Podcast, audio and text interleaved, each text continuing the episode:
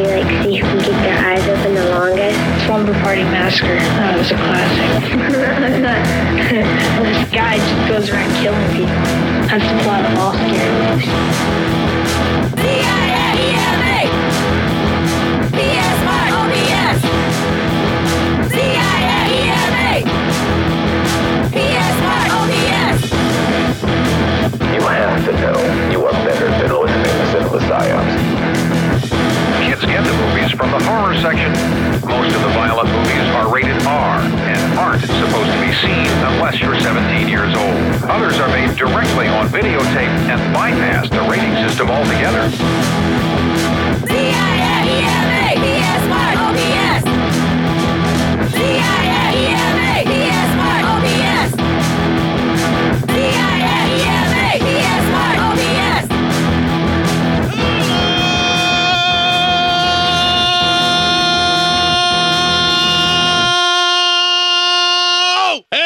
Welcome to the 324th consecutive week of Cinema Psyops. I'm your host, Court, the guy who is relying very heavily on every hemp extract he can get his hands on to keep himself sane and to not attack every single one of you fuckers out there. And one of the victims of my possible wrath could be my co host, Matt. This is why I don't leave the house anymore. I just stay at home. Yeah, I'm actually like, I, I really disliked us recording separately, but now I am slow walking the gig that I'm using as an excuse to not get you back into the studio. Yeah, I'm, I'm just saying, man. It's it's nice being at home. It- it- here's what's really nice about after the show, because I, I also love uh, doing the show in person, but uh, the 20 minute uh, drive home late at night is is you know. now now it's just a short walk up to my bed. I face plant in it, and I go to dreamland for a while. Yeah, we almost need to set up a better recording rig at your house other than the snowball Yeah. that you bought for your son when he decided he didn't want to be a podcaster immediately afterwards that you then Yeah, yeah. usurped for your own year. Pretty much, yeah. I was like, all right, well, I guess it's mine now. you quote unquote bought it for your son. I quote unquote, yes, I did. It's all right. He's gotten plenty of other stuff. no, that's that. That was the original intention because you were like, yeah, it was. It was for my son uh, a few years ago, and he just kind of fell out of it. And I was like, all right, well, thank God I still bought it because COVID hit and I had it. So well, we found a way to make it work either way. And there were times when you would hook up the snowball when we would be recording from home, or I would Yeah. have you record from home just because it was easier that week or snow days or whatever. And yeah, I mean, I've kind of gotten used to it. I think like maybe now we should just start doing actual video chats so we can actually look at each other and gauge responses. But even then, like, I, I don't know. Like, that, it's like you said, it's a 20 minute drive from your house to my house. So it's a 40 minute round trip to do the show, which- adds to the two hours that Yeah. we normally record See, the show at. then by the time we're done with the show, I'm usually exhausted. I'm sure you are too. That I'm driving home and I'm like, and it's middle, you know, it's like 10 o'clock at night, and I'm just like, fuck. It's just so much easier, you know, get on and down in here, and I just walk upstairs and pop a fistful of melatonin just so I can knock myself out and not think for, you know, a couple minutes and not have my anxiety just choke me to death. I'm glad Anyway. melatonin works for you. It does not work for me. I'm up to about 100 milligrams a night of CBD just to put my ass out for four hours. Sometimes I have to do 200. Like I have to do for four hours at- in the time to put me out and to keep me out. Yeah, I'm having to up my melatonin as well, and uh, the wife keeps telling me that I shouldn't do that. But listen, I need to need that ability to fall asleep. Need something to shut my brain off because it doesn't go on its own anymore, and it just keeps going and going. And uh, if it allowed it to, I'd be like one of those kids in Nightmare on Elm Street, and I would be just fucked. Yeah, um, I have been combating my own issues with insomnia, and particularly an anxiety-driven insomnia where your brain just won't shut off. Um, so I totally feel where you're coming from there, and I'll freely share it. Yeah, I've, uh, I mean, I don't do it all the time, but there are some nights where I cannot fall asleep, and I'm like probably about 200 milligrams of CBD deep by four in the morning, hoping to get four hours of sleep before I get up the next day. Yeah, I'm. My problem is it put me out, but if I wake up for whatever reason, go to the bathroom, and unless I can fall asleep right away after going to the bathroom, if my brain even kicks in a little bit, it's done. There's been plenty of times I've woken up at like three thirty in the morning, and then that's just been it. And I've just been up sitting there staring at the ceiling, wondering where I went wrong. So, uh, we're, we're gonna have to get you some CBD and see how that treats you. And Yeah, I, I, it's I've worked used really well for me for going to sleep. and it's helped me. Uh, th- it's helped me as well. Yeah, I, I, I've because I've used like CBD gummies before and stuff like that, and Delta eights and all that, and, it, and it's helped. It has that that stuff definitely also helps. Yeah. Well, the, the Delta 8 is like a THC uh, active stuff that's hemp derived and is legal pretty much everywhere. It feels Mm. Yeah. kind of it feels kind of cool to realize that um, the cannabinoid They found the have- loophole. Have, found yet another loophole to get a version of THC which is somewhat psychoactive that can go to any state Yeah, because it- it's it hemp you- derived and the farm to bill let it go. I did it, and it. I, I took some because I got some at a local place, and uh, yeah, you know, it, I mean, it's not like like an, an edible edible, but it it makes you feel a certain way and calms calms me down at least. It calms me down to the point where I can relax and not um. Yeah, that's not Lose psycho- my fucking it- it- mind. Yeah, it's definitely not a psychoactive thing. Listen to us sounding like we're uh, fucking selling this stuff. Like here, I know, right? It's like- link. I, yeah. I actually literally don't own any stock in it, so you can actually take my just my opinion for what it, what it's worth, just a fucking opinion. But I have nothing to gain from you doing it or not doing it. Yeah, basically what we're getting at here, folks, is that this is just the uh, trials and tribulations of guys trying to make it work when weed's not legal recreationally in their state. Oh yeah, that's that. Now that's the God's honest truth. yeah, I mean the Delta Eight stuff I've tried it too. I've I've gotten like those oil cartridges of it, and um, you know, basically like you said, it just it's not very psychoactive for me. It's more of just calms me down and keeps me from Mhm. being super angry. And uh, Yeah. So, like, I've been telling, like, I told you I let go of a bunch of rage and stuff. And, you know, uh, I told everybody in the audience that too. But I've had more stuff kind of like surface on me. And uh, so, what's kind of happening is as my brain's like, oh, you dealt with that? Here's your next load of shit you're going to deal with. oh, good job, you dealt with that. I'm proud of you, and some more. Oh, yeah, it's like it's like oh you're at you're at peace you're you're happy you're you're starting to forgive people and you're you're starting to move on with your life and try to enjoy what's left. Here's some more fucking memory for you. How do you feel about that, you little shit? Like that's not on literally- our watch, you son of a bitch. Right, that's literally what my brain just did to me, and it just pushed a bunch more of that shit out.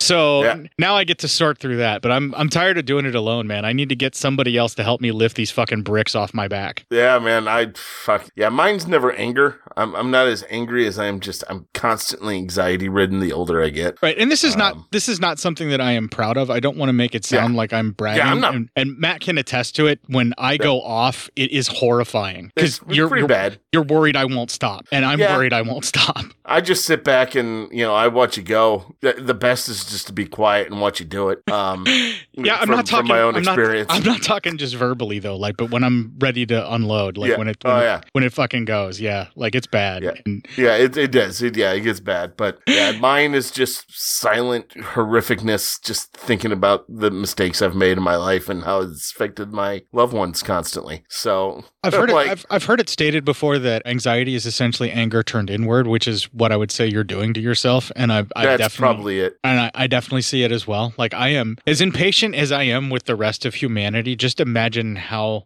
immediate Yeah, I you- must be to satisfy my own. Yeah, you're 10 times worse on yourself. I mean, I think that's kind of why we hang out a lot, or at least we're, we, we can talk to one another is the fact that we're just, we're kind of, we got kind of the same shit going on, I think, in our lives. Our fucked So- up brains are what makes us friends because we have literally Yeah. nothing other than the podcast and the movies that we now have in common upon seeing Yeah. together for the show. We had really not much, if anything, in common other than the fact that we both recognized that we were fucked up and Yeah. like like the same kind of humor. Like that's what we yeah, that we liked a, a bit of a darker, darker form of humor. uh, we we find a lot of humor in pain. you know, so I mean, I think the best, I- honestly, I think the best comedians do. That's why so many Yeah. of them have the the turnover rate that they do in not And the problems that they have. and yeah, and the problems with drugs and alcohol and all that. mhm. I think the best comedy comes from a place of pain, and it's it's a way of smoothing over and spackling the open source. You know, and people and- love it. Most people find that comedy very funny because every, every almost everyone has some sort of pain that they're dealing with. And when you got somebody up on a stage talking about pain, maybe it's pain that even you kind of identify with. It helps you to laugh because they're making fun of it. So somehow, maybe even just a little bit, it takes a little bit of the power away from that pain. Yeah, so when a comedian gets up on stage and talks about how they're so terribly horrible and undateable and their life is such a mess, the part of you that's inside that questions whether or not that's you they're talking about up there uh-huh. Starts to laugh and enjoys the fact that Jesus Christ, at least I'm not them. At least my at uh, least it's not that much of a mess. They get uh, up there and make fun of themselves to make us feel better. And that's or, or you can sit up there and go, "Oh, it's not just me. right. I'm not alone. Yeah, I don't feel so bad now, right? Like because you do actually I'm not the only. it. right. I'm not the only fuck up." right. And I, I think podcasting by and far is an extension of that for us because we aren't funny enough to actually do stand up. No, yeah, no, no. That's that's that's a, that's that's true. That's true statements you're making there. But can we can we make fake radio on the fucking internet and still fuck that up and somehow still make it funny and good to listen to for folks that want to enjoy that sort of thing? Yeah, we do that. You, you goddamn right we can. 324 goddamn weeks of it. Now here's your fucking break because we're about to talk autopsy in this piece. This'll keep it quiet. Oh, hi there. I didn't see you. You call me cutting a new show. I'm Bo Ransdell, and I'm one of the many creators you can find on Legion Podcasts. I said quiet! My fellow podcasters and I work hard to bring you the best in horror podcasting, but that comes at a cost. What's that like to live deliciously? Not that, but also yes. No, what I'm getting at is that there are server costs, costs for good microphones and software for editing, all the things that make our shows, you know, fun to listen to. And you can help. If you're enjoying the shows on legionpodcasts.com or in the Legion Network available on iTunes and Stitcher, just about anywhere you can download a podcast, really, you can help us out and get a little something for your trouble at patreon.com forward slash Legion Podcasts. For just two bucks a month, you get a pair of movie commentaries exclusive to Patreon, and for five dollars, you can also join us for a monthly screening of a movie. All of that available on patreon.com forward slash Legion Podcasts. We appreciate it, and thank you for listening. Now, back to the cutting room.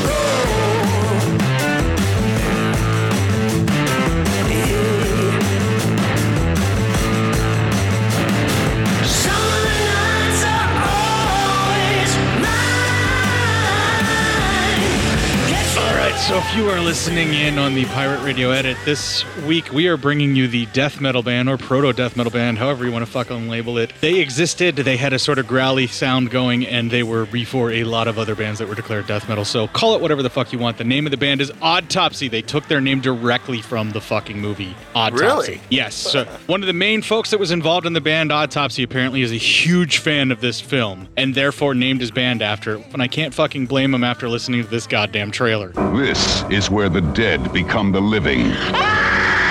Autopsy. You know your corpses, but I know my souls. A savage, slashing rampage inside the Chamber of Terror where death lives. Autopsy. It'll take you apart. Autopsy. It will take you apart. It will take you apart. All right, man. Well, fuck it. Autopsy, right? 1975's Autopsy. Let's do this. Let's do it. All right. So, first 20 starts out. Uh, we see a young woman slit her own wrists. A guy puts a bag over his head and jumps into a river. We see another guy blows himself up in his car. And we see another dude who's killed two of his kids and then shoots himself with an Uzi right in the gut. So, he really wanted to suffer and die. Okay, so this film is like not even 60 seconds in yet yeah, that we get yeah. all of this in like one giant opening sequence. And I'm like, Jesus Christ, is it all going to be this fucking intense? Yeah, because you see a couple dead kids within one minute. You're like, the fuck? Right. I was like, God damn, I'm really going to like this movie. And Matt's going to fucking hate it. I was like, this, is- this is pretty. This is some uh monstrous stuff we're having right here. yeah, I'm fucking in. Like already, I'm excited. So I'm just going to shut the fuck up and move on. But I just wanted to stress that that's like within the first 60 seconds. Yeah, it's uh, it's definitely something else. Uh, that's for sure. It was fucking Um, intense. yeah, really intense. Then we see a woman, and she meets up with the uh, gentleman, and he apologizes for being late, and they get in the cab, and she starts crying. Um, then we cut to the morgue, the city morgue, and it's piling up with a lot of dead body. Um, we see um, this creepy dude tries to hit on one of the female doctors there. He's uh, he's real creepy, and um, what in a morgue? No. yeah, yeah, right. And uh, she sees, she can tell she's been working a lot. She's tired. She's hallucinating. Um, she's keeps seeing like a corpse getting up, smiling. I don't know whether it comes through that well or not, but um, on the projector, like the big 120 inch thing when I'm screening the movies on my theater room, um, Uh-huh. it that large, you can see everybody's sweaty. It's fucking hot. You can see heat lines on things. Yes, like, it's it is- obvious. you can tell it is very much supposed to be uh, put out there that it is very hot outside. Yeah, so it, It could be heat exhaustion and she could be overworked on top of that, but she's clearly suffering from heat exhaustion. You can see it in her face. She's very flush and sweaty and like everybody is really really just overly heated and that's kind of part of the cause of the suicides from what the intro was implying too. Yes. Um, well, she keeps having these visions of uh, her um, of these uh, the the cadavers getting up and boning one another and just walking around. Fucking Um, hot.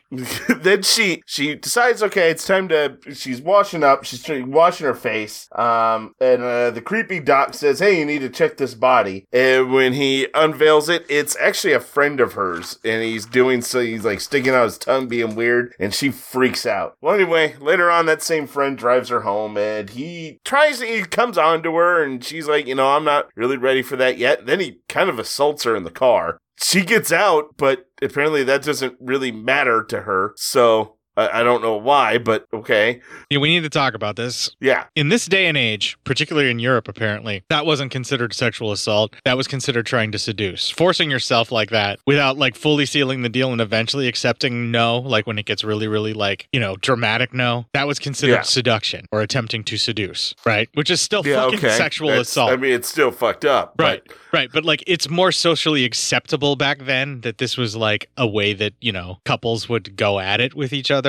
Um, Yeah. Obviously, she's still upset and just tired and had enough. And then that prank that he pulled is just like you know sent around the bend. And they might have some kind of weird game that they like to play where, you know, he does get more assaulty with her and, you know, she has a certain point where she'll put up with that. We don't even know, but like everything the film is trying to show us here with this couple, it's like, yeah, that's way too far. But then again, we don't have context on whether or not this is them as a couple playing or not either, you know? Yeah. She's still with the guy, so clearly she doesn't feel like She doesn't feel that, I guess, scared. or unappreciated, right? But then again, like this film is also ultra fucking rapey because it's a 70s Italian film and a giallo at that. So strap in because like even good characters can be rapey in giallos and it's fucking awful. Yeah, yeah, I've I've noticed that about the giallos we have watched. So Oh, we haven't even done strip nude for your killer, which is like way fucking worse with that kind of shit. yeah, it sounds like it. Jesus Christ. Um. Anyway, Just t- fair warning, man. Like these these are these murder mysteries may be really bloody and fun, and giallos may be kind of fun to talk about,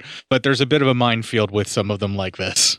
Agreed. Um. Uh. That night, she's uh later on that night, she's doing some she's doing some paperwork or writing something. She's typing something. She's very hot. You can tell it's very hot where they are. Well, she gets a late night caller, and it's a lady from upstairs, and who was also in the taxi from earlier, and that's our first clip. Who is it? You don't know me. Could I talk to you a minute? Hi. I know it's an awkward time to disturb someone, but I saw you out on the terrace and. From where? I'm up on the third floor. Actually, I want to borrow an envelope. Thank you. So you live upstairs? I must say, of all my father's girlfriends, you stand out like a ray of sunshine. Here it is. Here's your envelope. Orange? Oh, it'll do, I guess. Thanks. But I don't know your father. Who is he? Some divine man? My father? He's a funny man. With a weakness for Americans. Blondes, brunettes, and redheads. My mother was the first, American, of course. May I take? Thanks. Um, what did you say your father's name was? I didn't say. But it's written on his door in great big block letters. Johnny Sanna. You're his guest, didn't you know? Ah, no, I didn't really. When a girlfriend gave me the key in Florence, she just said, when you go away, put it under the mat. When are you going away? Tomorrow, home, Pennsylvania. I've had it with camping out in strange apartments. Thanks. Oh. Don't tell me you get your kids from this stuff. My interest is purely professional. Are you a doctor? That's right. You must be pretty smart. I wish I'd met you earlier. Do you mind if I stay a little longer? Maybe I ought to tell you something. It's sort of a secret. I mean, you're an American, aren't you? I'm only half American. But if I can help Well, Is that upstairs? Sounds like it.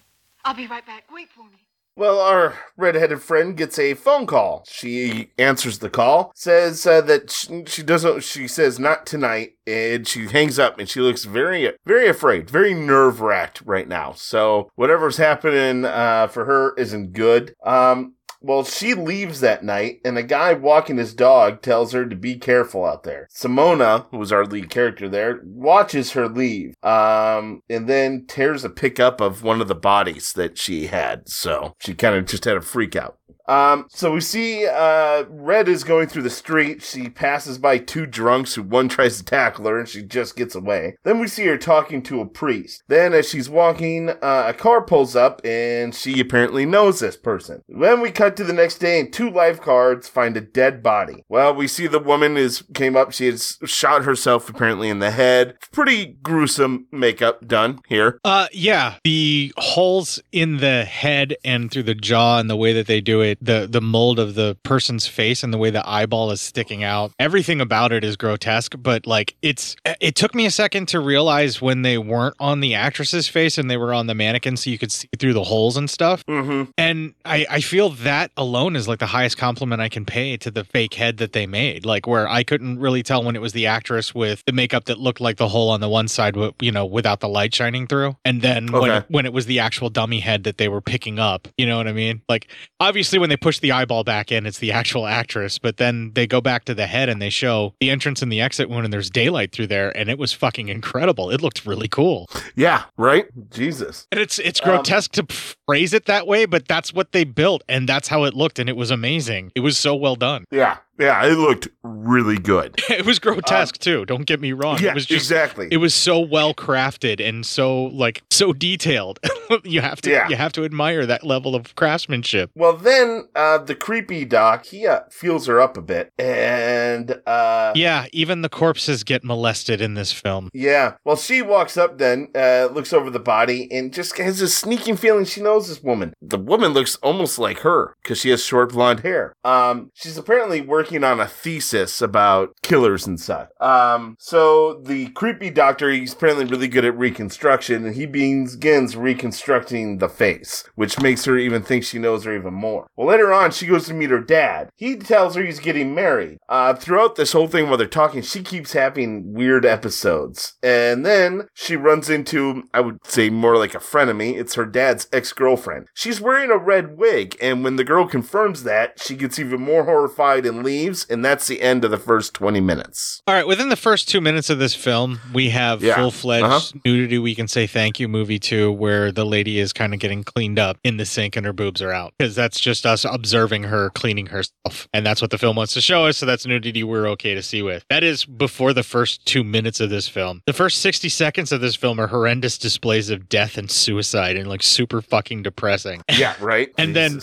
all the stuff in the morgue is like pretty intense and pretty like like really well detailed stuff uh, that they were doing for what the autopsies would look like when they're doing like the organ removals and things like that. It's grotesque. It is really really just very realistic, and it makes me kind of wonder if they actually filmed some autopsy footage and threw it in the film because um, a lot of these organs do not look like they were recreated. They look like actual fucking organs being washed off and handled. And the film stock kind of changes a little bit, but I'm not I'm not saying that's definitely what they did. I'm just saying like I wouldn't be shocked if that's what they did, where they just put actual autopsy footage in. They could have, yeah. Yeah, it's. I mean, I really, I don't know, but the actual bodies where they had the wounds, like the larger woman with the stab wounds all through her abdomen and chest, those stab wounds looked like actual like blood cleaned off, just body left behind stab wounds that I've seen in not you know up close and personal, but like that I've seen like in stuff about autopsies and you know the CSI stuff, you know, where the investigations of crimes, crime scene photos, that sort of thing.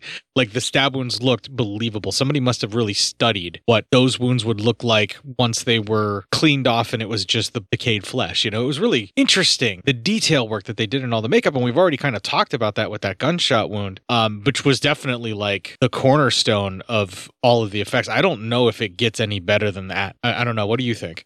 No, I mean it was pretty grotesque. So yeah, I'm with you on that. Um, this whole movie does a pretty good job of of grossing you out when you, you when when they want to. And I think the thing it does about it is it's not it's not attempting to do it very salaciously. I mean, it, clearly the autopsy stuff and all of that is it's meant to make you sick. It's meant to Yeah. gross you out. It's meant to throw you off your game.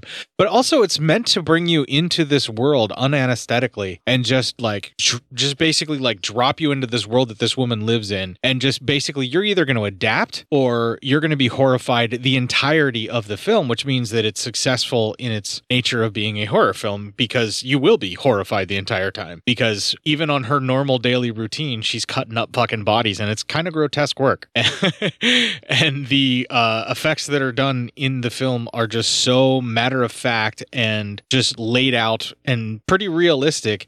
And I think the film handles it almost documentarian with that stuff. Like it doesn't feel, other than the one creepy morgue attendant guy who does the feeling up and the touching, all the other stuff feels very clinical and very just straightforward and just very uncaring. And I think that makes that autopsy footage that much more disturbing in that it's literally how you're handled after you're dead because you're just tissue at that point. And it's just so uncaring and so utilitarian and just so empty. And they don't even take a time to recognize that that that was a human being because they didn't got time for that. They got to get through all these fucking bodies and perform Well, autopsies. and I, I'm pretty sure people, the, the, the medical people who have to perform autopsies, they can't spend time going, "Oh God, this was a person," or else they'll go insane. Right, right. You have to be detached and everything like Yeah. that. And what I'm getting at is for someone who is not detached like yourself, being forced into this world and seeing all of this and having it happen, of course it's going to be grotesque for you. So Yeah, much more true, so yeah. than than someone that this would be their world. And I think the film does that intentionally. But I also feel like they could have made it way more salacious and way more fucking out there and way more grotesque and made that that molesty clerk guy that was like all feeling up that body. They could have made him way more worse if they wanted to go. They just acknowledge that's a thing that happens where the guy will cop a feel, you know, and try and play it off like it's no big deal, even though that is a huge violation of a code of ethics and a bunch of other things for the type of work that he's doing. Yeah. Even still, you know, there you go. But oh yeah, the way the Yep, film the, the way the film sets it up, this first 20 minutes, it lets you know that yeah, you're going to be in for a fun murder mystery of a ride because we already, you know, this corpse had a familiar face. That's a that's the fuck that's a giallo title right there. This corpse has a familiar face. Yeah, right. right. So, I mean, because of that, you know you're in for a ride and a murder mystery and all of that stuff. It just so happens that we started at the point of the morgue. And since we had to start there, the film is going to start in some really deep, dark territory. And it's going to be interesting to see how they try to bring it out and, and bring it up at least a little bit because we're going to be in this morgue a lot, we can tell. And yet they have to entertain us and keep us going for the hour and what, 40 ish minute runtime that we have ahead of us? Like, Yeah. Eh, like, okay, so we, we got like an hour and 20 minutes left ahead of us. We got the first 20 minutes in, and this has been really fucking grim. And I know part of me was like, Jesus, is it going to be this intense for like a good portion of this movie? And yes. and the answer is yeah, kind of, but it does lighten up slightly. Yeah, kinda. Well, we start the next 20 minutes. She heads back to the morgue and she actually puts a red wig on the lady's body. She's then interrupted by her superiors, and that is our next clip. Mr. Silvestri, I, I, I was trying to steal your job. I um, I found a red hair on the body this morning from a week, so I, I thought I'd buy one and try it. Dr. Sana's writing a thesis on the differences between simulated and authentic suicides. And this case looks like it could have come right out of a textbook. Yes. Well, we've run all the tests. Paraffin glove, powder burns at the point of entry, all positive. It wasn't a suicide. Her name was Betty Lennox. She was 23 years old. She came from Pennsylvania. She was murdered. Can you prove that? No. Excuse me, Father, but what makes you so sure? The path of the bullet, the circumstances indicate suicide. You know your corpses, but I know my souls. I confessed this girl only minutes before what you call her suicide. And she could not have killed herself because I had given her absolution. And she had returned to the grace of God. You may have a knowledge of souls, but that doesn't qualify you to dispute scientific fact, Father. Especially when the soul is a woman's. I've known this woman's soul since she was a child. My name's Lennox, too. I'm a brother. Well then, um, we see Simona. She leaves, and the Padre wants a ride, but he also wants to drive. He drives pretty crazily, um, and they end up at the beach where he says it's the scene of the crime. Uh, she's really not interested in even seeing any of this, and she drives off. She takes off on him. Well, we see her friend who drove her home, who I will just call, you know, uh, her dude from now on. I never really got his name. Well, he's standing there taking pictures in the city of like statues and, and the buildings, and he sees her, and they talk a little bit. Um, and they talk about Red and how, you know, that was her, uh, you, you know, who was brought in. And he thinks that he had heard the name before, Lennox. Well, uh, he, uh, takes her back to his place and, uh, she, she, she says she, you know, she asks him to, uh, undress her. And so he does. And, uh, they start almost getting to Bone Town, but then she has visions of the corpses and screams and kind of loses it. And she has some pretty serious PTSD right here about something. Um, Yeah, her brain's trying to process the corpse with a familiar face. That's what's going Yeah. on. But also, she's overworked. She's kind of had heat stroke, and she's in the middle of the morgue with heat stroke, which is probably the worst place you could ever get heat stroke is a morgue. Yeah. Well, they uh, uh they talk uh, a little bit. The dude actually remembers the name Lennox. That was a race car driver who got in an accident and killed twelve people at the racetrack. He went into apparently, as he put it, the loony bin. Well, then she gets home and uh, she goes back home and sees that nice dog from before, but its owner is the caretaker of the place, and he's a creepy fuck. And she says that the heat must be warping his brain. Pretty much every dude in this movie is a pervy weirdo in one point or another. Yeah, yeah, and then she, uh, we see the creeper meets actually with her dad. He delivers something to him, but we don't see what it is. Um, at that night, he's uh, taking his dog for a walk, and he sees someone sneaking about the building, so he sends his dog after him. Well, we see it's the priest, and the dog gets to him, but he's able to fight him off. He fights with the caretaker. The, that gets to be like a real serious fucking fight. Is this the Uh, part they- where he starts screaming about killing him and stuff? Yes. When he's And killed he like a lot of people I've killed a lot Yeah. of people already, so you know all that kind of stuff. Then Simona yells at him, and he snaps back, and he goes back into her apartment with her, and they talk in our next clip.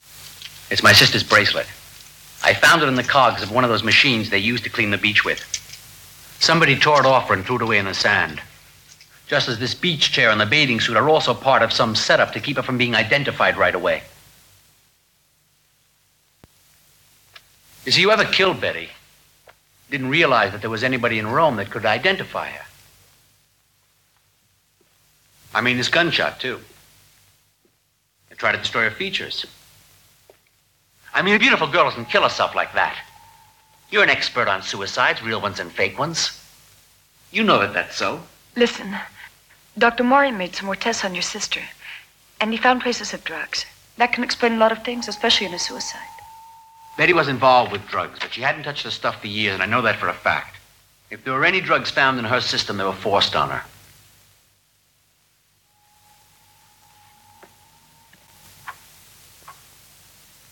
It's your father, huh? He's a very good looking man. What's, uh, that apartment upstairs? Uh, some kind of love nest? Interesting, this, uh, bracelet. Doesn't it look like Florentine handiwork to you? I mean, um, like that bureau.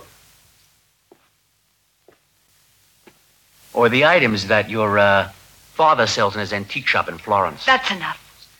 If you suspect somebody, why don't you go to the police? Well, they think it was a suicide, and I don't have enough proof to change their minds. I mean, not yet. Change their minds. Isn't your name Paul?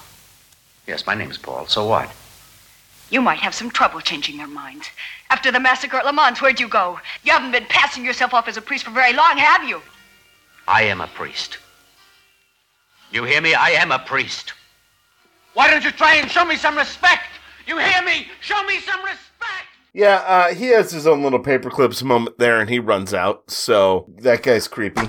Um, Can we just talk about how unstable every single man in this film appears to be? yeah, they're all they're all just messed up, man. Yeah, they're they're messed up. So, um, he gets into a cab, and as they're driving, he kind of he has a seizure. He seizes up, and he he uh they kind of carry him out back into the church. He gets into his room, uh, and he gets some pills into him that help. So, uh, our our buddy's got a a small seizure problem, probably due to PTSD, uh, brought on by stress due to his uh accident on the racetrack. Oh, he also Um, could have brain damage from the amount of force in his brain bouncing around that every now and then he has a seizure too.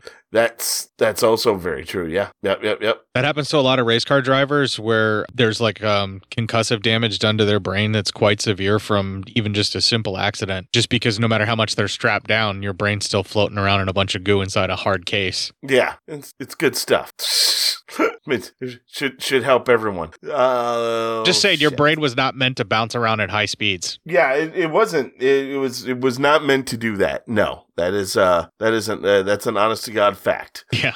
That night, she goes up to her dad's little love nest and goes through it. Uh, she gets a call from her uncle, who apparently does business with uh, her her dad. They own a business together, and he's going through all this stuff. Apparently, her dad's place is a damn mess. Um, he uh, asks, she asks about the orange envelope, and he's holding his hands, but says he doesn't see it, but he'll keep looking for it for. her. Um, after that, she cleans up all of the girl's stuff that was laying about, and she hears something, and then all of a sudden she was watching someone go through the place, so she couldn't see who it is, but she leaves. She sneaks out and she hides the stuff in her place. Creepy caretaker guy that same night, his dog is barking at something outside. He thinks the dog is just seeing a, a, a, a female dog in heat, so he beats his dog. So so he's the fucking worst person in the goddamn world right now. Uh, we should biggest probably villain in this movie. we should probably um, also give somewhat of a content warning for folks. Uh, Yeah. this sequence is he actually does. It looks like he's actually fucking hitting that dog with that strap. Um, yeah, it's it's bad. yeah, and then like later he's like loving up on the dog and treating him all lovey dovey Yeah. and all sorts of After that, he ties him to the radiator and and he says, "Good dog, you know you'll be better now." And you're like,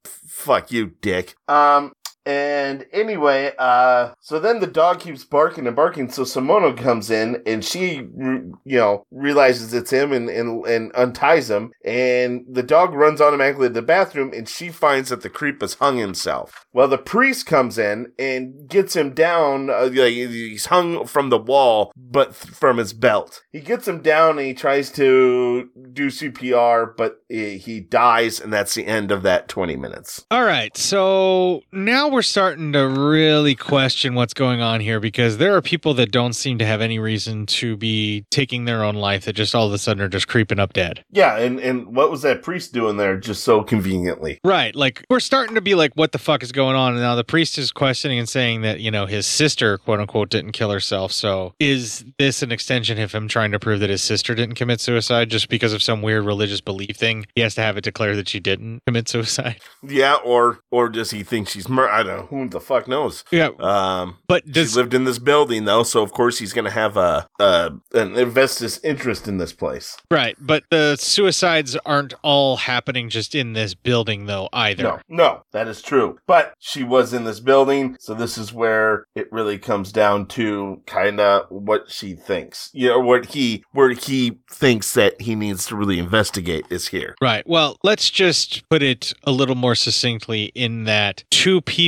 have mysteriously committed suicide that were in the vicinity of this same building while our guy was investigating. So he is clearly somewhat on the right track. Yes. Yeah, he's uh he's got to get yeah. He's he's on the right track. Now two people are dead. Um there's a lady who's uh, works in the morgue and she is he can even tell at least somewhat weird.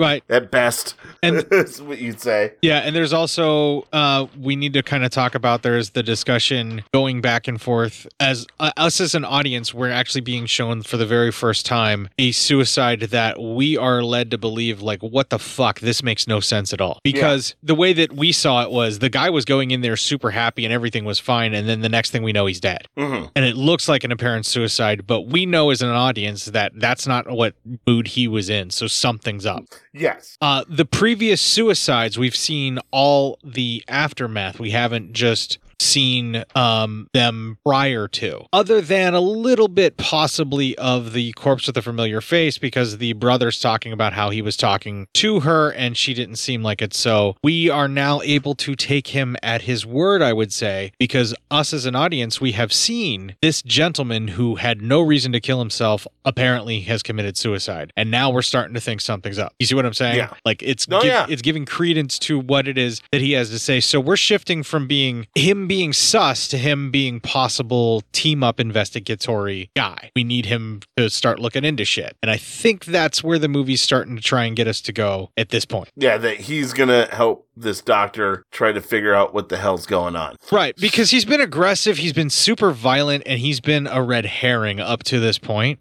Yeah. And now we can kind of shift him into the okay, well, now we know that like he's on the up and up. This really was his sister. He really is concerned that she committed suicide. So we can trust him. And now he's we're going to follow him and he's going to investigate. That's where the movie shifts right here with his death. Yes, this is fact. All right, well, we start the next 20 minutes. Um, they are talking to an older lady who's friends or family with the caretaker, and she even says that he had tried this once before, that she shouldn't have left him alone. Um, then uh, the priest and her. Now we see that the priest was definitely who met Red on the taxi because he's wearing the same outfit he was wearing before. Uh, I have a little bit of a problem here. Uh, right before they get in a taxi together, he and Simona, uh, my movie went to Italian. You didn't Uh, have so subtitles no- in the file. Uh, I did not see any. All right. Well, I've been in- this is the only little section that that happened in. Uh-huh. So I've been including um, subtitles without burning them in for you. You just have to select them through your uh, Okay. MKV player thing. All right. Like I said, it's about a minute or two, Right. if even that. Uh, the rest of English. So Yeah, okay. Well, just to fill you in, as they're leaving, he is trying to convince her that his sister did not commit suicide and she should actually be able to see and read between the lines that a lot of these suicides that are coming in may not actually be suicides, that something else may be up. And that's kind of what he's getting at and somewhat mansplaining her job to her at the same time. And then, That's fun. And then when it cuts to English, he's still doing that. So it's just like that, Yeah. that minute of dialogue is just like another like mansplainer phrase kind of discussion with her. Like he's trying to convince her, but he's doing it the really, really wrong way. in a really uh, disgusting way. Right. I gotcha. Like, like, he could he could have very easily been like, look, you know this stuff. I need your help. Yeah. Like like this man probably didn't commit suicide either. Like, you know. Yeah. like there Well, has to be something else. That's what it should have been doing, but they didn't do that. I gotcha. Well, they get into the c- cab, and then you know English starts back up, and he talks to her. So that is our next clip. I remember every word she said. Yes, yes, I was going. I'm not used to being lucky. I. I was afraid.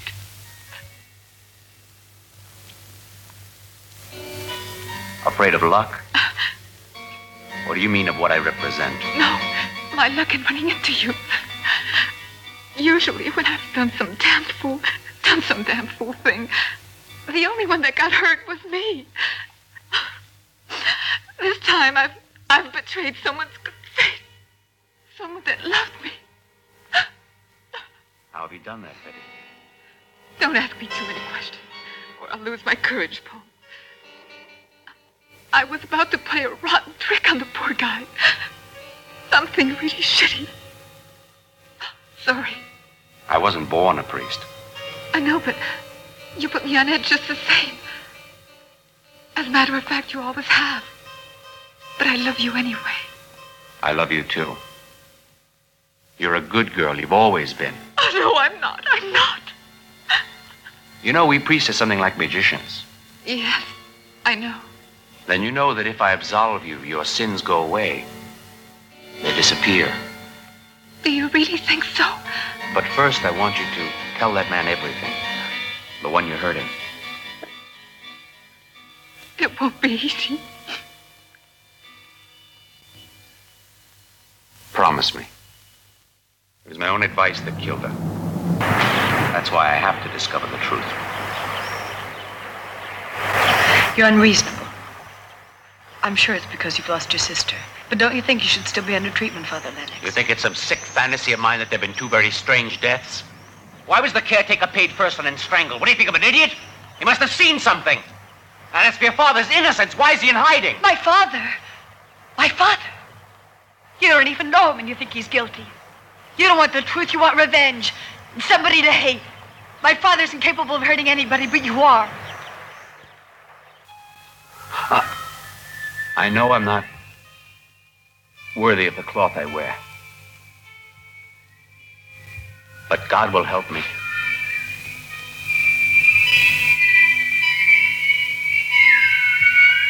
If you really want to know the truth, then I'll help you too. She meets her dad's ex, the one who was wearing the red wig that made her remember about uh, everything else. All around her are pics of death, um, autopsy photos, uh, men who have been ripped apart. It's kind of, it, again, it's one of those shocking things. It's horrific. Um, she's an artist of the macabre. She's into the the, the macabre, and um, they kind of have a bicker moment where she, they do not like each other very much. Uh, yeah, it's pretty much like daytime soap drama level of catty fucking back Yeah. and forth between the two of them, and it's delicious and entertaining as fuck. Yes, it's it's great. And then she even gets on her. She's like, "Hey, you know, you know, maybe you should watch how much you're hitting the bottle." And then leaves like a boss. And the girl actually, the woman hits the bottle, and uh, that's fucking hilarious. Yeah, I heard that fucking mic drop from across the room. Yeah, yeah.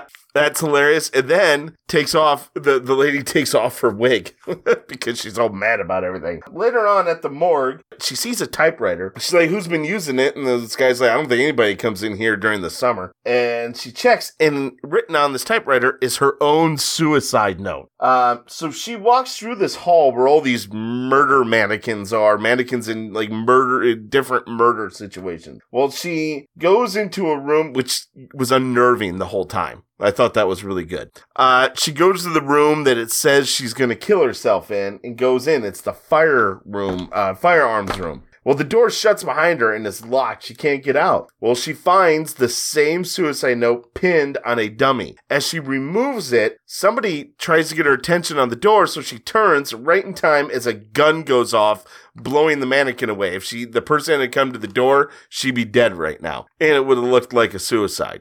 So, damn. Uh, what an interesting and weird setup to try and get the suicide to happen. Right? It's insane, but I love it.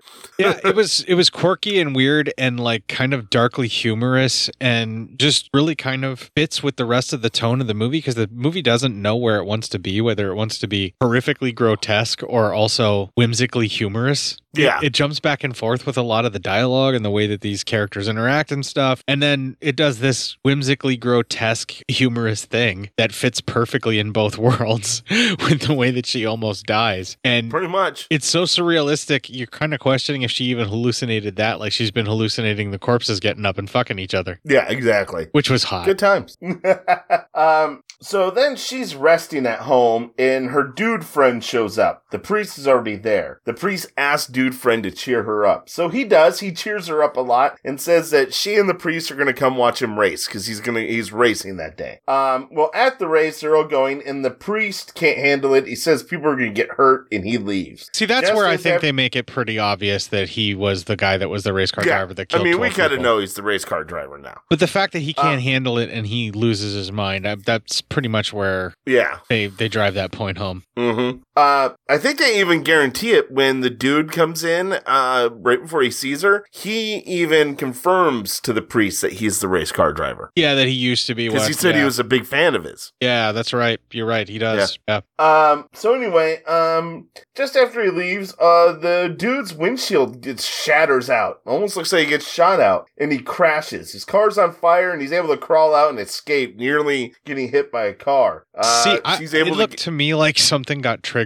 to break it. Yeah. Like, because it was quite Well, we- yeah, it looked we like it find was- out later what happened. Right, but anyway. Yeah. Yeah. Uh, well, we see her dad is there watching as well as she takes care of the dude. Uh, later on, they're together. She shows her feelings towards him, saying, you know, she does feel a, a very certain way about him and that she does not want to lose him. And she wants the dude you know, to know that she does have feelings for him and she got really scared about what happened at the racetrack today. Um, uh, he then shows her pi- uh, she actually says she wants to change. She wants to, she doesn't want to be the, uh, this cold person she has been. Well, he shows her these pics from Paris and it's all these people having parties and they're all nude and all that. And she starts getting into it and, um, she has the dude feel her up and then she goes down on him, but then she has a freak out moment and starts crying. And, you know, he comforts her and says, you know, I should really just take you away from this place. You shouldn't have to be here. And that's the end of that 20 minutes.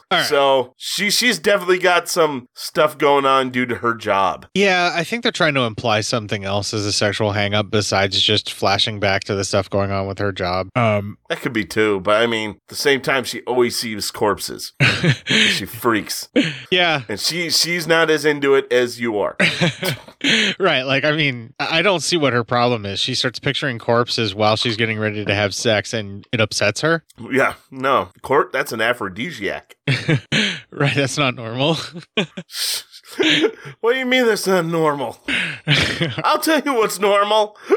But in all seriousness, yeah, I get it. But like, I don't think it's necessarily just her job. I think it's the recent heat wave and just the revulsion of what she's had to deal with in just the most recent days. Because if her job really bothered her that much, she wouldn't have been able to make it through school to get to the point where she would be the autopsy Yeah. Like, oh yeah, I mean, there's other stuff, but I think it's the so many of them uh, is is is uh, causing maybe her more problems. Yeah, she's super overworked and it's stressing her out, and she hasn't had time to process this wave of death. And yeah, Yeah. that is traumatic for human beings. Absolutely. But the fact that that's keeping her from getting an orgasm, that's the part I'm having trouble understanding. well, she's not you. I get that, but like, man, you got to detach so you can get off. Otherwise, you're going to go nuts. You're like, come on.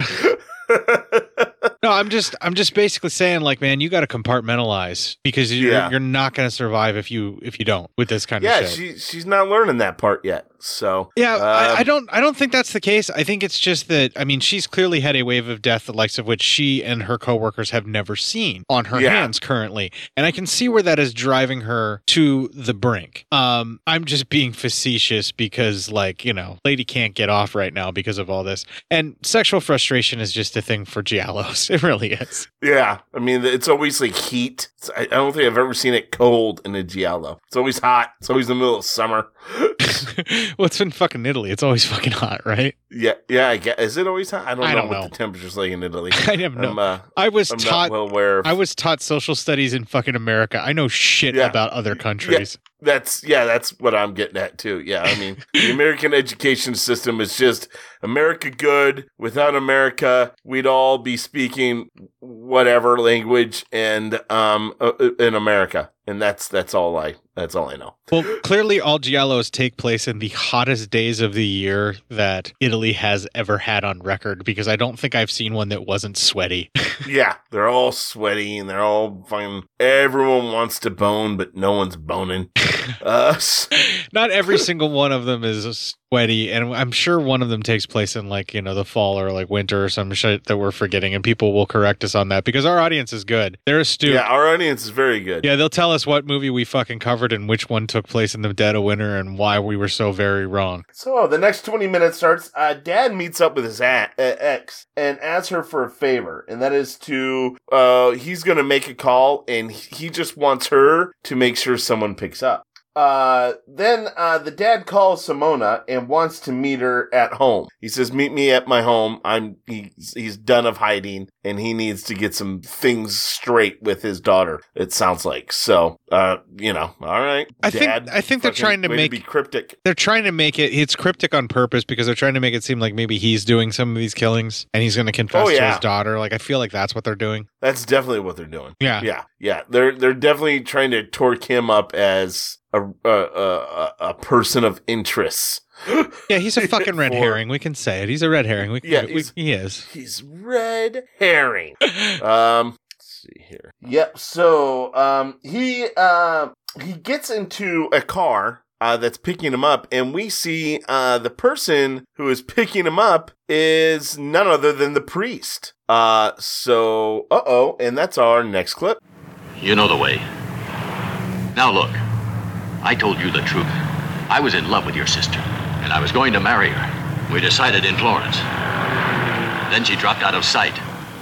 And the next time I saw her was in the papers, in those hideous photographs. Signor Sana, my sister told me she felt guilty about you. About something rotten she'd done to you. And that's why she was killed. And I'm absolutely certain of it. If you're telling me the truth, I think you'd better tell me who else I should suspect. Suspect? I don't suspect anyone. I think she killed herself. You supplied the reason remorse. She killed herself. Period. You're frightened. I'd have to be blind not to see it. Of whom? Of what? Father Lennox. So, uh, the dad gets home, and we see that woman who was friends with the caretaker. She's watching, and she's looking all sorts of particularly creepy and sweaty.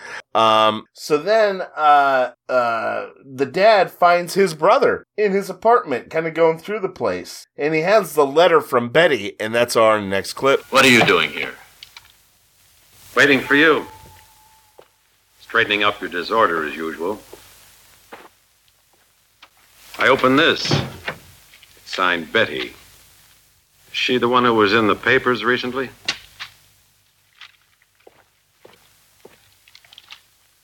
Dear Johnny, I would have liked to have become your wife. But I betrayed your trust, and so I'd rather go away. But before I do, I want to ask you to forgive me for taking this way out, and for taking this document from you. I'm returning it now. Please try not to hate me too much. Betty. A letter of farewell? No. This is a suicide note. I was right. This should convince that priest. Where's the document? That's what I was wondering. Where's the document? Johnny, are you mad? me? There was nothing It's else. robbery. Understand? You Nothing understand else. I it's swear robbery. it. Now You try to be can't do this, reasonable. You'll pay for this. I swear to God, this time you'll pay. Our partnership is finished. Swindles, frauds, The document! The document was You there! too far. You're lying! I won't be involved anymore. You're a failure. You're a failure. Jesus Christ, man. Yeah, man. Uh, not the best brotherly relationship, I guess, in the world, but oh well. We're, we're Uh, pretty much O for every fucking guy on screen for having a meltdown moment. Yeah, every one of them are all having. Everyone, in fact, on this movie so far has kind of had a paperclips moment. All right, fine. It's uh, it's a little scary there. Took my paper clips. Yeah, yeah, that's what I'm saying. Who in the fuck took my paper clips? You're begging for it. You got it. Thank you. It's about time. Jesus Christ. Who in the fuck took my paper clips? Have I played it enough for you yet, or do you feel satiated? Uh, I feel yes, I feel like I've had enough. so um, that night, uh, Simona has visions of her dad plowing Betty. It's a weird thing for a daughter to have visions of, but okay. Well, clearly she suffers from the same kind of anxiety that you and I do, my friend, because, I mean, look at the way her mind works. You don't want to think about that kind of shit, but you know your brain goes to those kind of areas and you don't want Yeah. it to with Well, it- anxiety. it- you're not wrong. Yeah. I mean, it's it's all over the place there. I mean, it clearly that's what it is. It's an anxiety fucking night induced nightmare. That's what she's having. Yeah, yeah, and uh, so I mean that's too bad uh, for her. Um, anyway, um, she actually goes to the hospital, and for some reason the elevator's not working, so she has to fucking go through use the stairs, and she's not all that pleased about having to do that. Uh, while she's going through there, she's hearing moans, and I don't know, we don't know if that's in her head or real. Uh, well, then later on, we see at her dad's place, the dog is barking up at the the top of the building, and then we see her dad falls right off the right off the balcony. So dad's dead. That was an intense So- fall, even though it was a mannequin. Um, oh God, it was a it was intense, and then the way it landed was intense. Oh, and then when they cut everything to it, about they, this movie is pretty intense. Yeah, I mean the mannequin drop. It's very clearly a mannequin, but the way that they do it and they make it happen so quickly and it's so abruptly, where it starts and finishes, that the shock is not wearing off by the time you are still like, "Hey, wait, that was a mannequin." And then Yeah. they show you the body or the aftermath, and the effects they do for his broken body after bouncing off the pavement are pretty fucking good too. Oh, dude, it is. Yeah, it is. It's horrendous. It's it's gross. Oh, it was bad. Yeah, it was. it was. It was not something I enjoyed. Yeah, it was grotesque. Uh, it was intense, and uh, they did a really good job with a lot of the deaths in this film. For 1975, it's amazing how much this stuff is still as effective as it is on us after everything that we've seen. Yeah, yeah, right. I agree. It's um pretty fucking horrific. Um, so um at the hospital, Simona uh confronts her uncle, and he's like, oh, "I just got into town." She's like, "Nah, I called, and I know you've been in Rome for days." So she talks to the doc, and the dad, the doctor says her dad's gonna be paralyzed, almost pretty much from the mouth down. He's gonna be pretty much a vegetable, uh, most likely if he lives. The priest tries to comfort her, but she blows him off. Said, "You know, you hated my father. Fuck you. Go, go to hell. Uh, eat shit and die." Uh, Um, so is that a paperclips moment? yeah, yeah, she is a paperclips moment on him. She, she, she pretty much says, you know, thank you, fuck you, bye. Um, More or less. Justifiably so, because he has been on her dad's back because of his sister and all that stuff. And so after what happened to her father, she's lashing out at him. That's that's also a pretty good fact, yeah. So uh, Simona is studying Betty's body and finds an ejection point on Betty. Uh, so she knows she was drugged before being killed, and she knows now it can't be her father because her father hated needle. Um, the creep doctor then gets creepy again, talks about how you know he likes her body and all that. And then he gets super rapey and tries to rape her. Oh, he She's gets get right up actual rapey. Yeah, he Yeah, tries. yeah. to, I'm saying yeah. he gets rapey. He tries to rape her. It's it's a phone. It's a it's a raping. this is this is bad. This is this is this, this is sexual what assault. rape is. Yeah, it's thwarted, is but it is sexual assault. This is wrong. Yeah, this is very wrong. So, uh, so he, uh, she actually gets a fork and cuts him with it, and he gets then freaked, and he turns into a fucking like most rapists are uh, deep down a coward, and uh. He starts crying and he cha- she chases him. She starts like saying, just fuck it, I'm done. She chases him. She starts stabbing him and shit and, and she's getting ready to kill him, but her dude man shows up and stops her from doing it. Uh, they, he takes her back to his place and kind of blames her for it. You know, hey, you, you can't blame the, he even says you can't blame the guy because guys like that love the chase because she's so cold. Yeah, it's victim Hol- blaming. It's fucking disgusting. Yes. Yeah, gross as shit. That's, that's some bad, bad stuff. Well, this right is where there, I man. had my paperclips moment at the film. Yeah, yeah, yeah. I do not fucking blame you. What the fuck? But then he blames her also for the murders, kinda, then strips her down and they have sex. And it's gross because of how he did that. yeah, um, this is not enjoyable at all to watch. I agree with No. you. I yeah, no thanks, movie. Yeah. Thank, thanks movie, but, uh, no thanks. That's, uh, that's, that's not, that's not cool movie.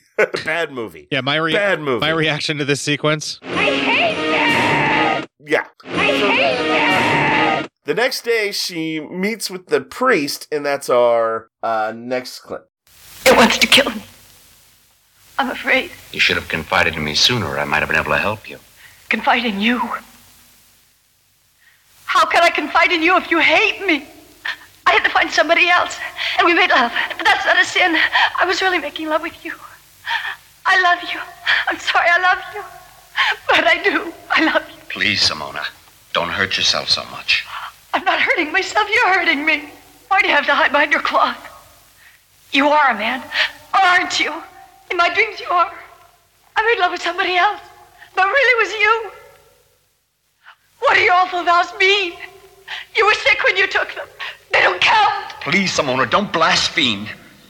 I'm sorry. I'm sorry. Simona, I love you too. I'll never give up my vows, but I love you. As much as a man like me can love anyone.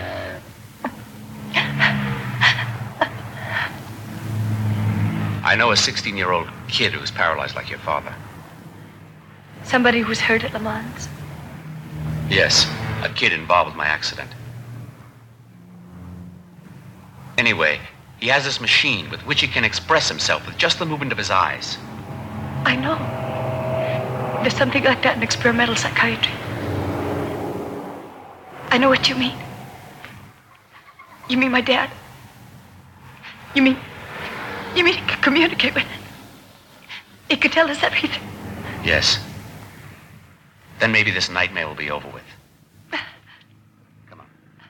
So uh, they have the session with the dad, and uh, when he's spelling out the letters, for some reason it looks like he's spelling out uh, her name, the daughter's name. But then he starts having a, a, an issue, and they inject him with some medicine that's supposed to help, but it ends up killing him. And he dies. Um, the police will investigate it, but then we cut to a cardinal talking to the priest saying, you know, we spoke to the police. The church pulled a lot of strings, but you can now leave. And the priest's like, I don't want to leave. This is where my work is. And he goes, come on, don't, let's not do this. You need to get the fuck out of here. Well, as he goes back to his room, one of the other priests says a lady left something for him, a package. He thinks it's Simona and goes to run after her. Later on, Simona meets with dad's ex. And she says she saw dad with the priest the night he got thrown off the roof. The padre then checks out the package that was given to him, and it's a book, it's a Bible. And as he goes through there, he notices there's two blank pages that have ink spots on them that look like a letter had been placed in between them. Uh,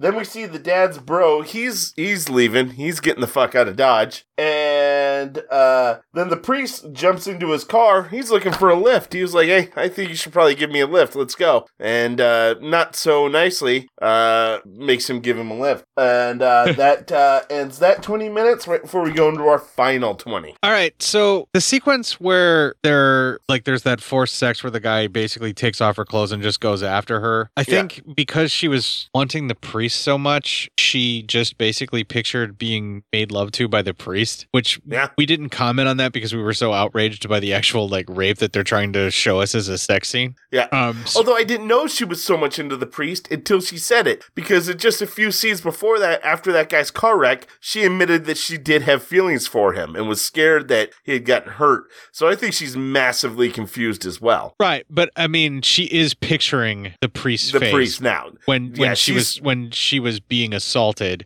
but then like somehow turned turned away to make it like into where she was When making. she had sex him. with the dude, she pictured the priest, and that made her realize while she likes this dude, she's in love with the priest. Right. Okay. And like we didn't talk about that because we were upset about the actual way yeah, the sex with was. the way with, yeah. with how it happened. Yeah, yeah, we were not happy about that. Yes, I I totally No, agree there.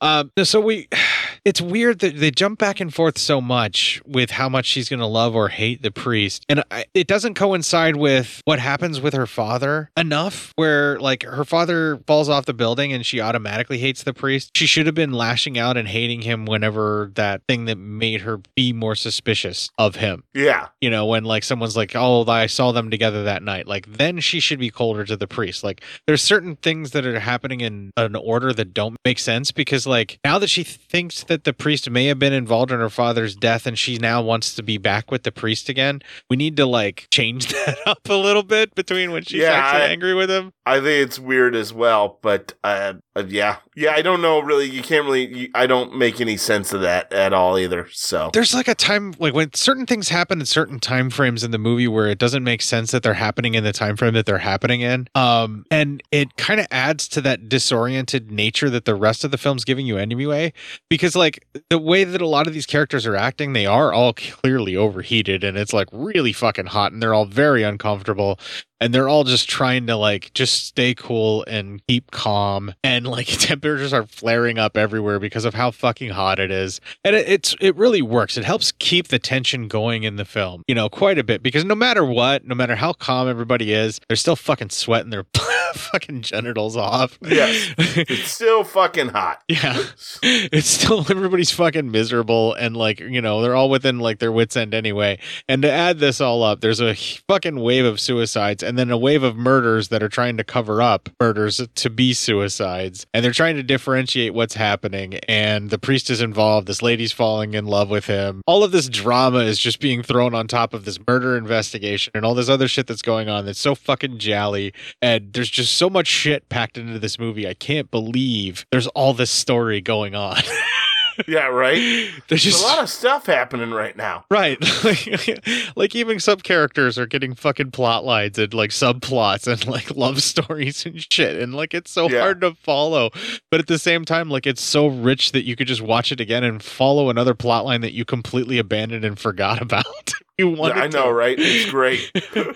I do not envy you your job of trying to keep this all in your notes, man. It it was not a lot of fun. It was not the the easiest movie, but at least it was interesting. Right.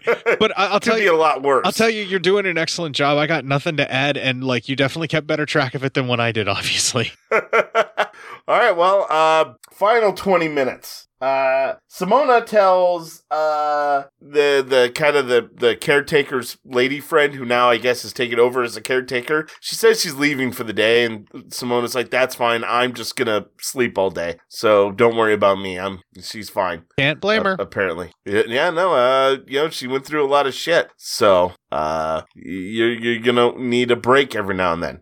Uh, she dreams of Betty's corpse accusing her of being the murderer. Uh, being always jealous of her and her dad and the stuff they were doing. So she's got a lot of uh, a lot of survivor's guilt, To say the I mean, least. obviously, yeah, to say the least. There's a there's a lot of survivor's guilt here. Um, so you you you know you I feel bad for her. Um, then um she is showering and she starts hearing footsteps. Uh, there's a lot of moments here where I can give thank you movies to. Just uh, trust me that there's a lot of thank you movies to give out here.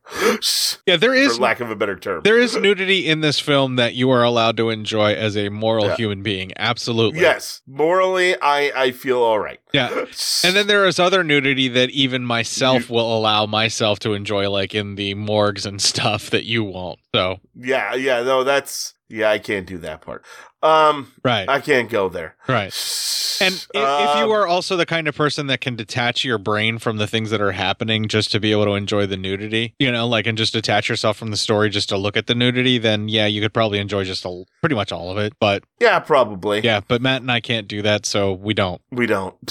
we don't have that kind of fun. Where's all the fun? When do I get to have all this fun? Um. So anyway, uh, then we cut. She's so she hears footsteps. Well, we cut to the padre and uncle, and they're talking, and that is our next clip. Tell me, Lennox, why did you want to come here? I have been in Florence since the flood. What a disaster for Florence. But at least it was the first time in history that youth from all over the world worked side by side to recover and save the great works of art that belong to all humanity. I was with them. How many paintings and precious books were lost? And then some were saved. Like this one, perhaps you've seen it before. It's a very rare edition. Aren't you surprised to find it in my hands? I know nothing about it. I imagine you have a department for book restoration in this place. You imagine or you already know? Nel piano possesso. Ah. Mol allore. Malallore. It might be being of sound mind and of full possession of my faculties. And even though this cost me much pain, a will. Get out of here, Lennox. I will not tolerate your insinuations of blackmail. You won't tolerate blackmail. But you might practice it, right? Where did you buy it? Look, either you're going to tell me I'm going to look it up in your records. Well, it's obvious you, uh, you got it before the flood. You know, this area suffered a great deal of damage, didn't it? But the Sana brothers made a great comeback and in record time. Did a, uh, little bit of, uh, luck help you through the crisis? In any case, I also happen to know that you had a fist fight with your brother the night he fell.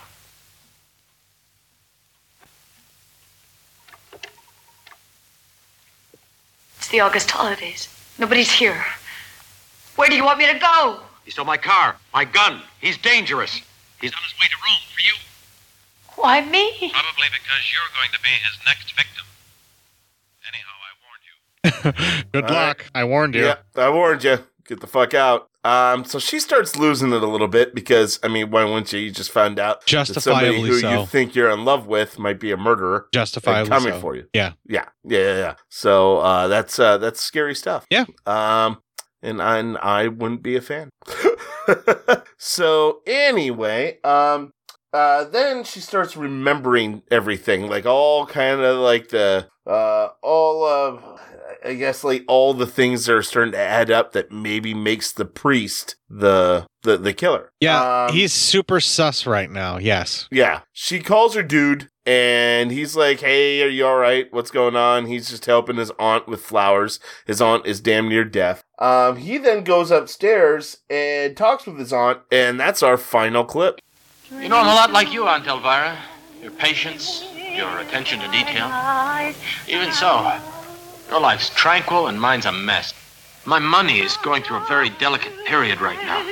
Like your flowers in the sun. Both need care. Someone still presents a threat to my inheritance. It's all your brother's fault. I mean, my father's. Oh, are you talking to me, Edgar? Papa! I was talking about Papa! What a fine man my brother was. I'm going to take some flowers to him. He was a hard headed fool. And you wouldn't have to take him flowers if he hadn't broken my balls when he was still alive. Imagine him arranging to get his revenge from the grave. With that stupid business of hiding his will in the Bible. Christ. Wish I knew why the hell that priest went to Florence. He's another stubborn fool. His idiot sister. Poor Betty. You always said I was no good. You wanted to disinherit me, but you didn't make it, did you? Your will is right here. Safe and sound. The priest and Simona are the only ones left to give me any trouble. Dear Papa, I have to take care of them too. So we find out that, um, well, the dude's been the killer this whole time. For what? What else? Fucking money. So, Yep. Just so his livelihood and his, uh, his, is the way he does things doesn't have to change. And he can just be this playboy he wants to be his whole life. Uh, so, well, all right then. Sometimes, in order to make an omelet, which happens to represent the lifestyle of luxury and um, enjoyment and entertainment that he gets to indulge in, you have to kill lots of people. Yeah, well, that's, I mean, yeah, you can't, can't make an omelet without breaking a few eggs, right? Right. You can't be rich and, you know, lead a life of luxury and leisure without murdering a bunch of people. Yeah, I mean, that's just how it is sometimes. So, sorry about your luck, folks. Basically, that's what this guy's saying to them, also. Yeah, pretty much. It's kind of the lowest, lowest common denominator of scum, right? He's murdering people so he doesn't have to be uncomfortable. Yeah, so he doesn't have to maybe work Ever. Yeah. ever. Yeah. What a piece of shit. Yeah, he is uh he is a giant piece of shit. That's uh that's not a good thing. Um later on the dude shows up and he talks to Simone and uh they pours them pours them both a couple drinks and she um all of a sudden starts feeling weird and he tells her the whole deal about how his father black her father Simone's father found the letter blackmailed him into paying money so they wouldn't release the will. Um and that's why he got all pissy with her uh or all pissy with him and why everything kind of started um uh how everything was going. So he's like that kind of started all the the problems originally. Um and uh, he said the dad was the one who shot at his windshield. He said, Your dad's a piss poor shot. He's the one who shot at my windshield, causing me all sorts of issues. Um, and then the Padre shows up, but she can't move or warn him. Uh, as the Padre's checking on her, uh, the dude sneaks up behind him, injects him. They fight, but he says, Hey, you keep fighting, it's going to move faster. And he tells him his sister was actually, uh, the Padre's sister was helping him to get the will from her dad. And then it was her sister that, his sister that really caused the problem because she backed out. She was starting to feel bad. And, uh, so she backed out. And, uh, so, uh, and so he said, you know, he, that's why when he saw her that night, he drugged her, got all the info from her about why she was backing out and send the letter without the will. Um, he then strips them both in the bathroom, poses them to make it look like a lover's thing. They couldn't be together, so they killed, they, they committed suicide together. Um, and I don't know, what did he turn on? Was that gas? What was that? Yeah, I think it was the gas. Yeah. Yeah, it was like he turned on some gas and he leaves. Um, the uh the priest though, he's able to he's able to get moving a little bit, and he gets to his pills and he breaks it open with his mouth. So I mean, ow, that had to hurt. Um, and then he goes, all right. He eats some of the pills and he's able to move a little bit and turn on the water, and the water just leaks, and so that's the last we see of it. Uh, he turns on the bidet and it makes the, The toilet bidet. overflow. Yeah. All right. At least I think that's what it was. I, I'm not 100% I sure. think I think you're right. I think it was definitely the bidet.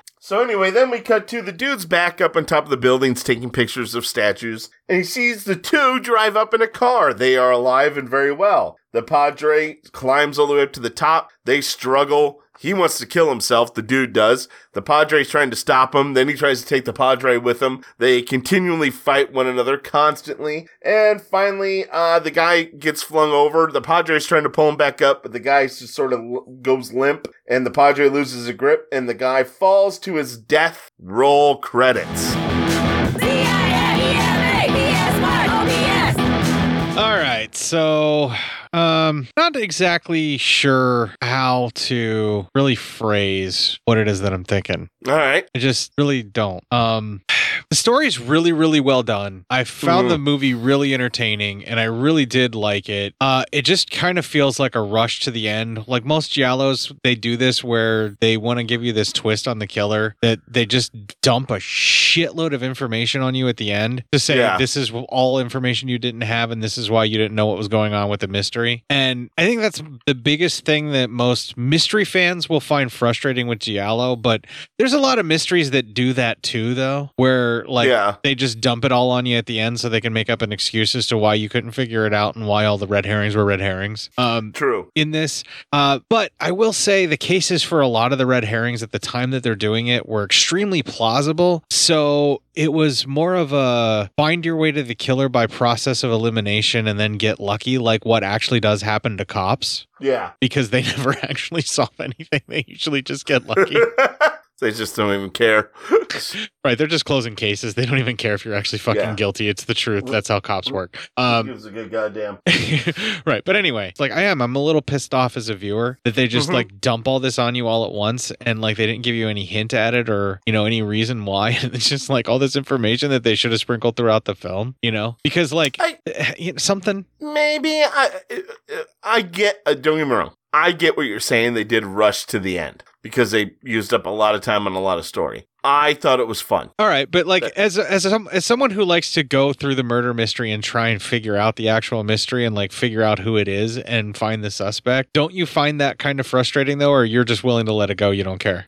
I'm kind of willing to let that one go. I don't care. Um, I suppose you're kind of right. I would have loved to maybe more of a chance to try to figure it out myself. Uh, I think that would have been fun. Um, but I, maybe with this giallo, I didn't feel so much of the murder mystery as I did feeling just like this is going to be an uncomfortable movie to fucking watch and just buckle up and get into it. Well, this has some of the same kind of ground that Scream was working on that we've already talked about before. Yeah. Where it's it's really just kind of self-aware of what it's doing with with everything. It, it does it does have that feeling with it. You know, like Yeah. and especially um where all the motivations of the characters are ever changing and everybody's constantly frustrated and like you know just overheated and angry and it's jumping around i- i- with the emotional part of the storytelling and then just all of a sudden revealing at the very end you know like you, you basically have that same kind of stalking killer but it's like more interpersonal teen drama but in this case it's the grown-up drama you know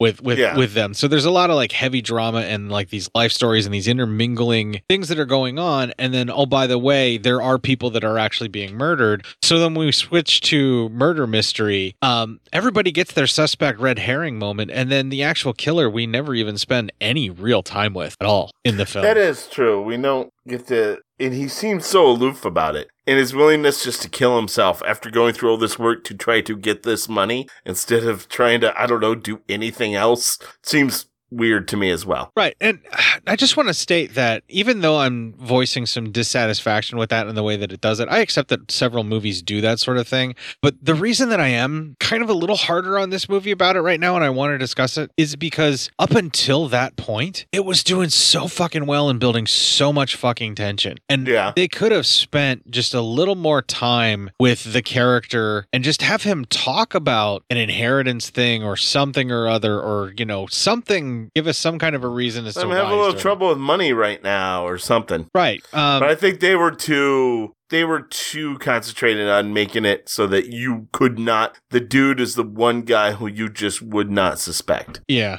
I I, I really think that's what they wanted to do. Yeah, I just I don't know. Like, it, like I said, it's more mystery novels whenever they do it in the novel because you're supposed to be when you're reading the book trying to figure it out on your own and see if you can figure it out. Because then when you figure it out, you know, you feel better. You know, and yeah, there's there's cheats that mystery books have done like that. You know, and I, I'm still a little sore about it when it happens in movies sometimes. I don't I don't blame you at all. Yeah. I I- I mean I get that. I think it's just uh just the fact that you know, unfortunately, it's just uh, they they had a one way if they wanted to do it, and they didn't really want you to maybe figure it out yourself. They wanted to do whatever they wanted to do. Yeah, it's not. That's the thing is this. Uh, this isn't a typical murder mystery, although it poses itself to be. It's very much like Scream in that it's doing its own thing. It's very aware that it's using the murder mystery frame, but it's telling you a different story, throwing in some heavier drama, and then just dumping the part that makes the you know why the killer is the or who the killer is and why they're the killer, the killer, and then you lose them immediately. you know, it's, it's Yeah. it's the same like proto slasher thing, you know, like that same kind of vibe, you know, that that that going that's going on. And I just I don't know. I felt kind of disappointed because the mystery was so good and it had me so involved all the way up and then I just felt cheated. And that's what I'm bitching about really. Is I just Yeah. like I feel like they dropped that mystery thread like right at the last second and it just made me sad. but every Well, you every know what? Does this though. Like almost all of them do it. So, you know, I just I just have to deal cuz it happens with me with every Giallo, I'm sure or yeah, and I still think it was a fine movie to watch. Well, that's it kept me. Listen, kept that's it. Th-. That's it. That's my last. That's my sole negative thing I have to say. Every every Yeah. other piece of praise that I've heaped upon this film, I absolutely still It's- feel one hundred percent, and it far Yeah. outweighs that minuscule disappointment thing. So yeah, I'm, I agree. I mean, like the special effects are incredible. They are grotesque. It's really hard to look at this shit, and it's so hard to believe that that was 1975 that it was done in. I mean, I, Yeah. I can't praise that stuff enough. Um, the acting, we made light of a lot of the paperclips moments, but when these people needed to have a meltdown, they had an actual meltdown. Like, Yeah. and it was really well performed. Even the folks, if it was their voices were dubbed later, whoever was dubbing the English language version of it did an excellent job of matching the face uh like the facial expressions of the character and the body movements and the way that they are carrying themselves they did an excellent job with that. Um each of them uh whenever that was happening. So like even even the acting and the, the drama stuff was great.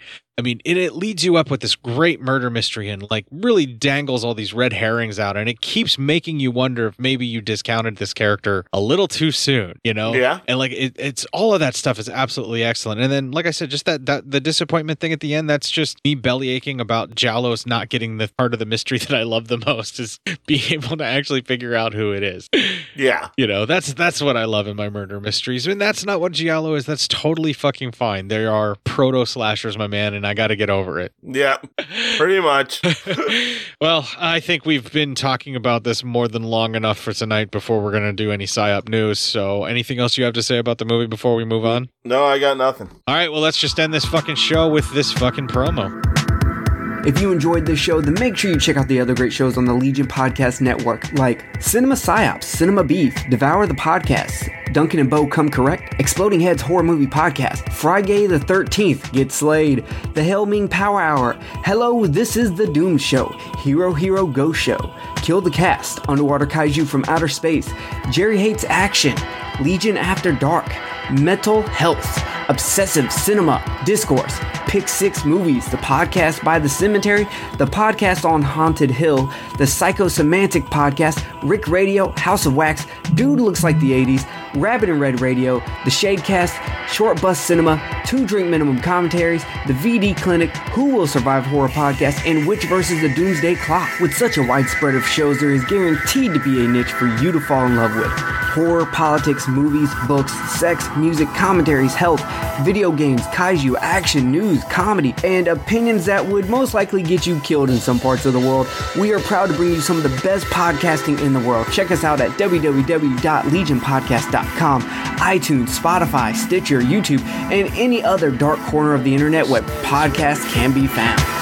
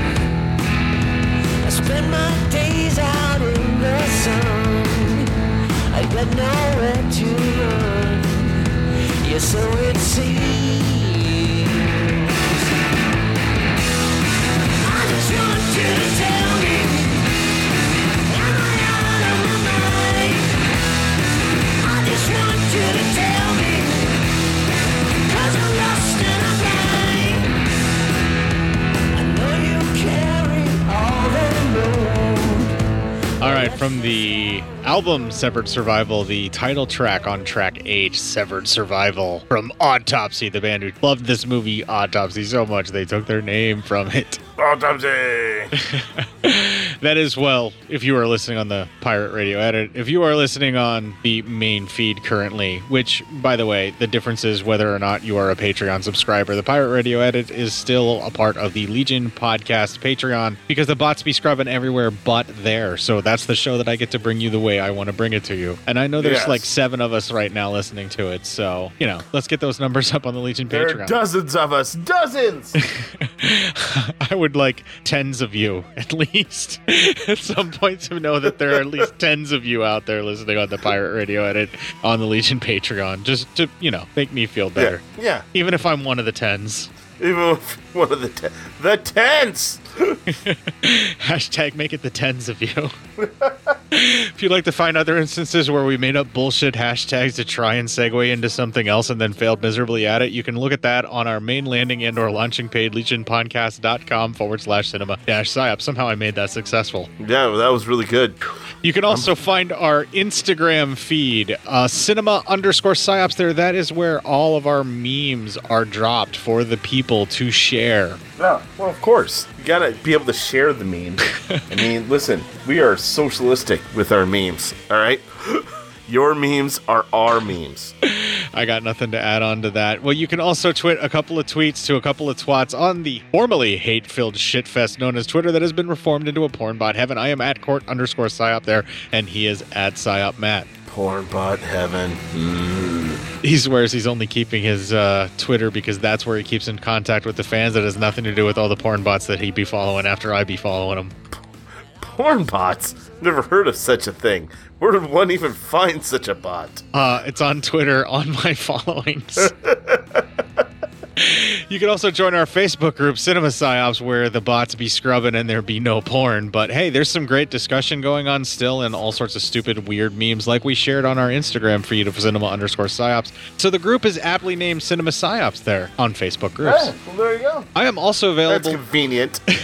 I am also available there as Court Psyops, and Matt exists in a way that you can tag him there to talk about when he's been ghosting you and for how long in a post that he will never look at. I mean, listen, man. It sounds like you're you're you're kind of you know you're gaslighting me right now. All right, that's what it sounds like to me. You, so you could also attempt to stop. You could also attempt to email feedback to Matt, psyopmatt at gmail.com, but let's face it, he has never looked at that either. I don't know what you're talking about. Again, you are gaslighting. If you would actually like to get a hold of someone that has any decision making on this show at all, aka he runs Bartertown, you can email me, cinemapsyopscourt at gmail.com. That is true. You do run Bartertown. I can't. I mean, I don't think anybody would lie about that or or disagree. And if they did, what the fuck? I run the barter town that is this show, but our listeners, while you are out there running your own personal barter towns, kick the fuck out of this week and make it your bitch.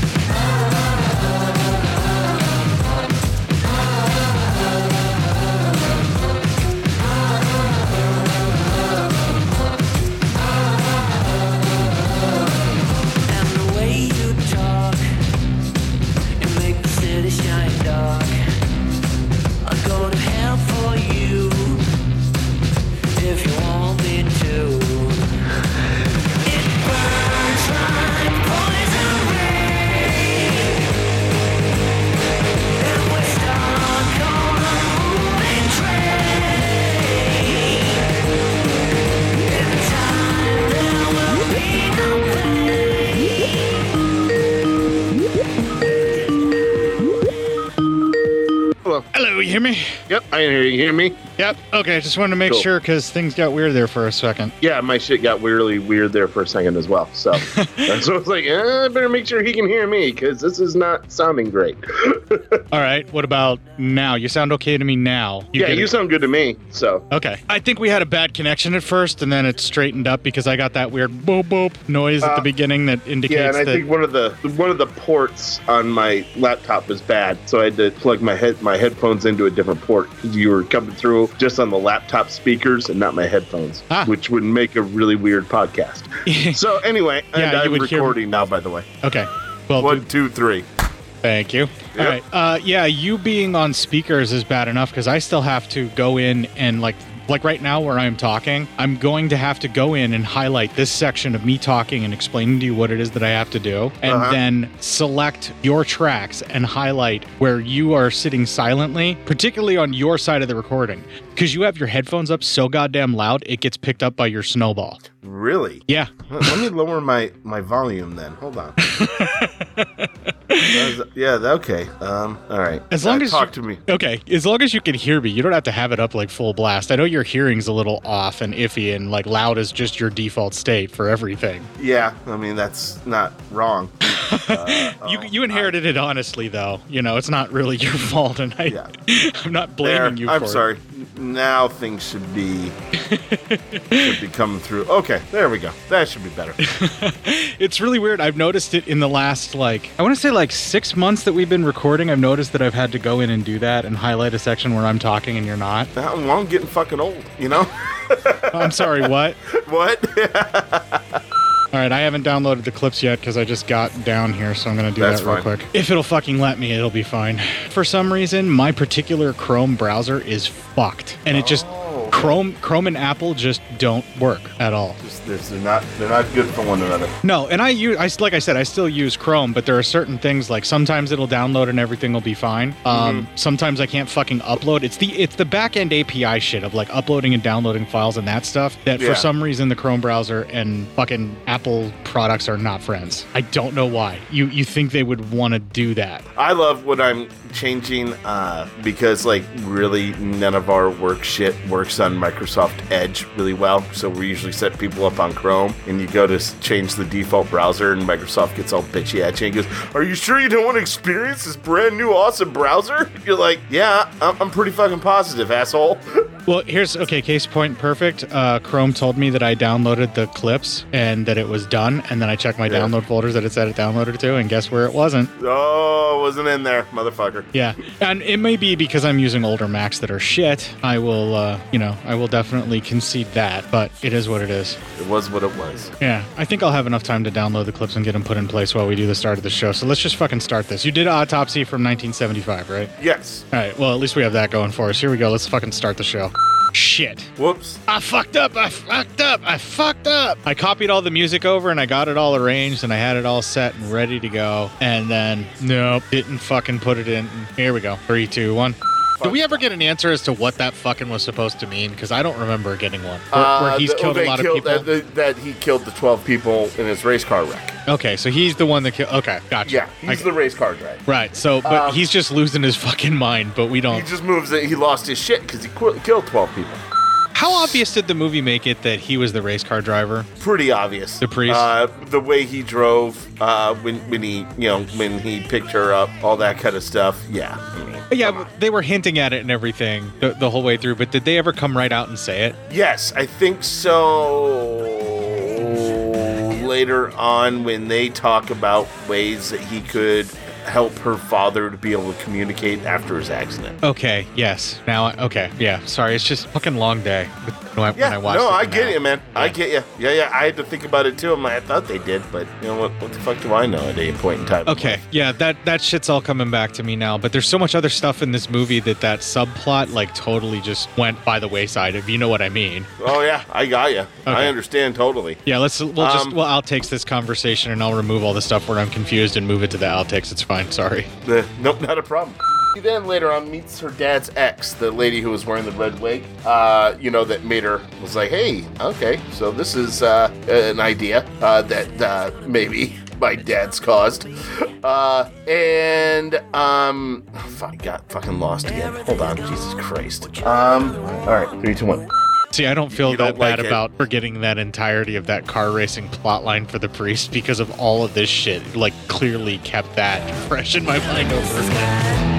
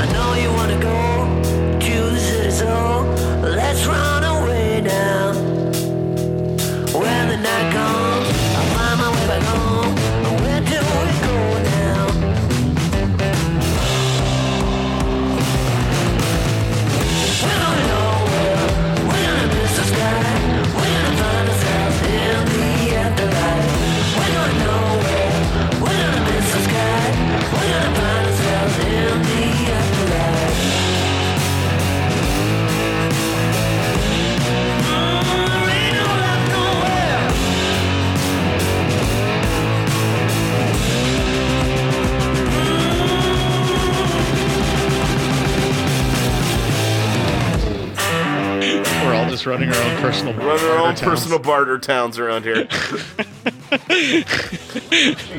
That's not the worst, but it's also not the best I've ever done for a segue. Yeah, you know what though? It's good enough. It's good enough. We did really good on this review. So I don't I don't think anybody should be judged on this. Are you are you still recording? I am not now.